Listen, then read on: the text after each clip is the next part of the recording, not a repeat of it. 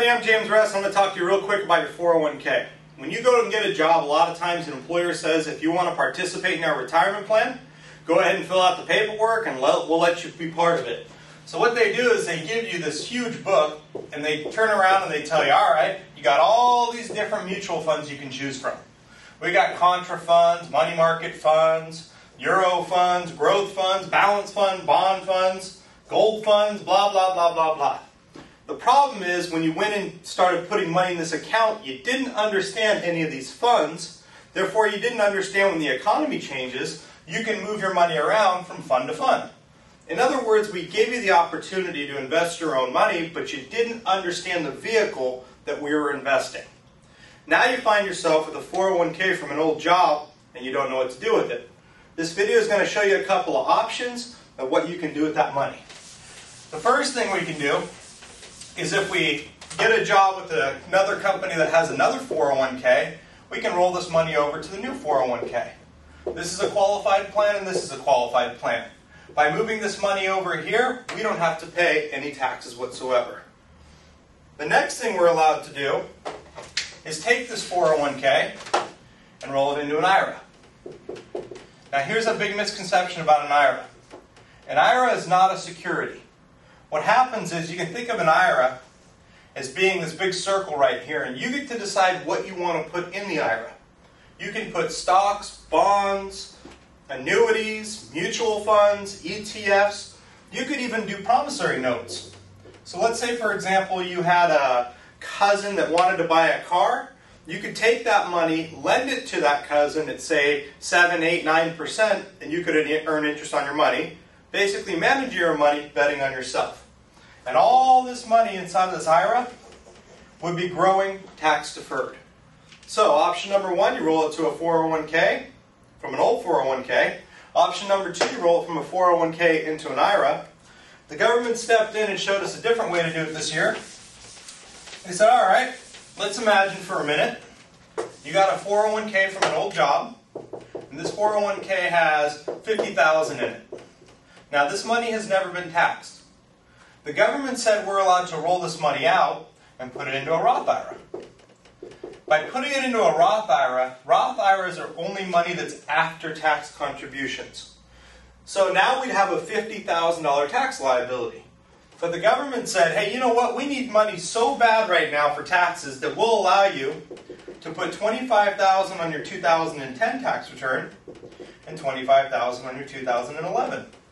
A lot of times this makes sense for people because they may not have earned a lot of money this year, and this may be the year to do this conversion. So what we're doing is we're taking money from a 401k position and we're putting it into a Roth IRA, so we're rolling the money over. The next option, which you're going to see is becoming more and more popular, we're getting to the point here where we have baby boomers, and these baby boomers are retiring and they're having these large 401k accounts, and they start to realize that they have to pay taxes on this. So you can imagine you have 300,000 in the account. The problem is you really don't have 300,000. You have about 185,000 that's your money, and you're holding on to about 115,000 that's the government's money. In other words, this money has not yet been taxed. The government's always going to get their cut. So we're seeing a lot of people that are going to do this instead forget about taking the money out and paying the taxes. They're going to take this money. They're going to set up a new corporation. And this corporation is going to have a 401k. Then they'll take the money from this 401k, put it in this 401k, which is a qualified to qualified account, and then take this money and purchase stock in the corporation.